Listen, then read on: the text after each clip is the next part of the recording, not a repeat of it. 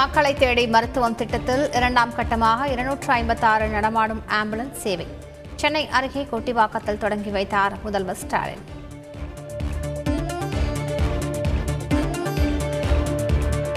ப. சிதம்பரத்தின் மகன் கார்த்தி சிதம்பரத்திற்கு சொந்தமான ஒன்பது இடங்களில் சிபிஐ சோதனை. சீனர்களுக்கு விசா வாங்கித் தருவதாக ஐம்பது லட்சம் ரூபாய் லஞ்சம் பெற்றதாக வழக்கு பதிவு.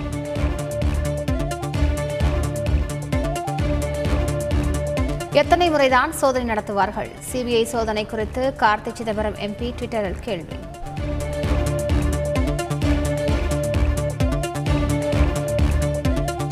சிபிஐ சோதனையில் இதுவரை எந்த ஆவணங்களும் கைப்பற்றப்படவில்லை. முன்னாள் மத்திய அமைச்சர் ப. சிதம்பரம் ட்வீட்.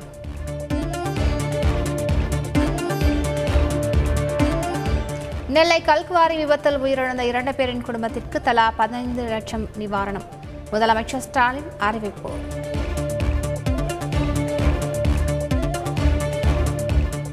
நெல்லை குவாரி விபத்து நடந்த பகுதியில் மண்ணியல் துறை அதிகாரிகள் ஆய்வு. தேவைப்படும் இரண்டு குற்றவாளிகளை பிடிக்க கேரளாவிற்கு விரைந்தது தனிப்படை.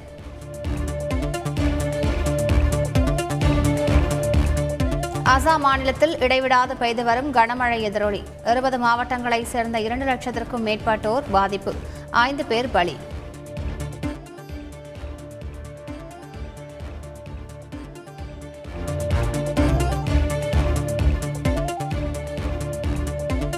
வெளி மாநிலங்களிலிருந்து வரத்து குறைவு எதிரொலி. சென்னை கோயம்பேடு சந்தையில் காய்கறிகளின் விலை தொடர்ந்து அதிகரிப்பு.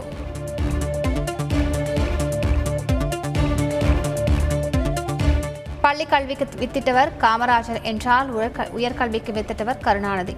தனியார் பல்கலைக்கழக நிகழ்ச்சியில் முதல்வர் ஸ்டாலின் பெருமிதம்.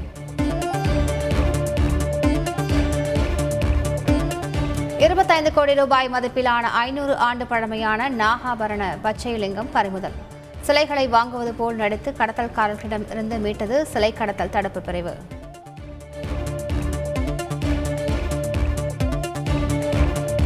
உதவித்தொகை உயர்வு உள்ளிட்ட கோரிக்கைகளை வலியுறுத்தி போராட்டத்திற்காக வந்த மாற்றுத்திறனாளிகள். கோயம்பேடு பேருந்து நிலையத்தில் சிறைப்பிடிப்பு தரையில் அமர்ந்து தர்ணா.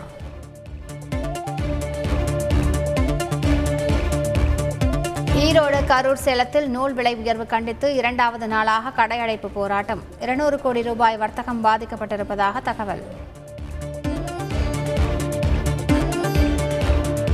நாமக்கல் மாவட்டம் ராசிபுரத்தில் பிளஸ் டூ மாணவர் தூக்கிட்டு தற்கொலை. தனது மரணத்தின் மூலமாவது தாயும் தந்தையும் ஒன்று சேர வேண்டும் என கடிதத்தில் உருக்கம். ஐஐடி சென்னை உட்பட எட்டு கல்வி நிறுவனங்கள் இணைந்து உருவாக்கிய ஃபைவ் ஜி சோதனை கருவி. காணொளி மூலம் வெளியிட்டார் பிரதமர் மோடி மும்பை பங்குச்சந்தையில் எல்ஐசி பங்கு பரிவர்த்தனை தொடக்கம். ஐபிஓ விலையை விட ஐம்பது ரூபாய் குறைந்து எண்ணூற்று தொன்னூற்று ஒன்பது ரூபாயாக விற்பனை. தாம்பத்திய வல்லுறவு வழக்கில் டெல்லி உயர்நீதிமன்றம் மாறுபட்ட தீர்ப்பு. தீர்ப்புக்கு எதிராக உச்சநீதிமன்றத்தில் மேல்முறையீடு.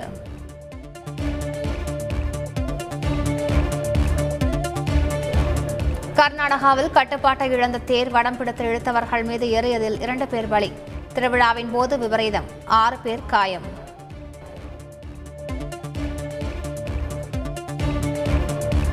இந்தியாவில் ஒரே நாளில் ஆயிரத்து ஐநூற்று அறுபத்தொன்பது பேருக்கு கொரோனா. இருபத்தி நான்கு மணி நேரத்தில் பத்தொன்பது பேர் உயிரிழப்பு.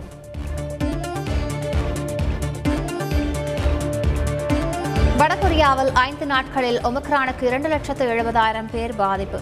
இதுவரை ஐம்பத்து ஆறு பேர் பலியால் அதிர்ச்சி.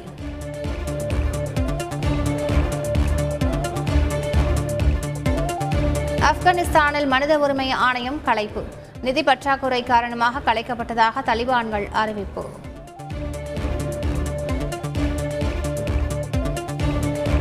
ஐபிஎல் அறுபத்தி ஐந்தாவது லீக் போட்டியில் மும்பை ஐதராபாத் அணிகள் மோதல். மும்பை டிஒய் பாட்டல் மைதானத்தில் இரவு ஏழு முப்பது மணிக்கு போட்டி.